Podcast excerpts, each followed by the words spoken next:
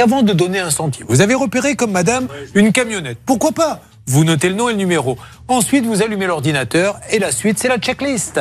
La checklist. Charlotte. La première chose à faire, c'est que vous consultez euh, précisément le devis et là, on se rend compte que sur le devis, il y a rien. On sait même pas vraiment ce qu'il va faire à la lecture de ce devis. Donc là, c'est le premier gros warning. S'il n'y a pas un minimum de détails sur ce devis, on prend pas là, on sait pas quelle taille va faire la porte d'entrée, on sait pas euh, quel est le matériel exactement posé, etc. Deuxième point, les informations sur l'entreprise. Vous cherchez le cabis de l'entreprise juste avec une petite recherche Google.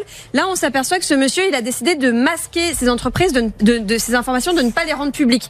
Là, quand on n'a rien à cacher, eh ben, on, est euh, public sur Internet. Là, ça veut dire qu'il a quelque chose à cacher. Gros warning, on prend pas. Et le troisième point, c'est le site Internet. Vous commencez à, connaître la manipulation si vous écoutez souvent l'émission. Sur son site Internet, il y a des belles photos de ses réalisations. Et quand on fait euh, sur les photos un petit clic droit, et là, vous regardez, euh, il y a un intitulé rechercher des images avec Google, vous cliquez, ensuite vous cliquez sur voir la source de l'image et là vous savez d'où vient l'image. Et en l'occurrence, sur plusieurs de ces réalisations, on se rend compte que les photos, elles, Elles ont été cliquées à droite à gauche. Voilà, déjà ça, vous fuyez quelqu'un qui vous fait croire et qui marque vos réalisations. C'est comme si on faisait une bande-annonce de l'émission en allant prendre des extraits d'émissions de TF1, de France 2. Mais non.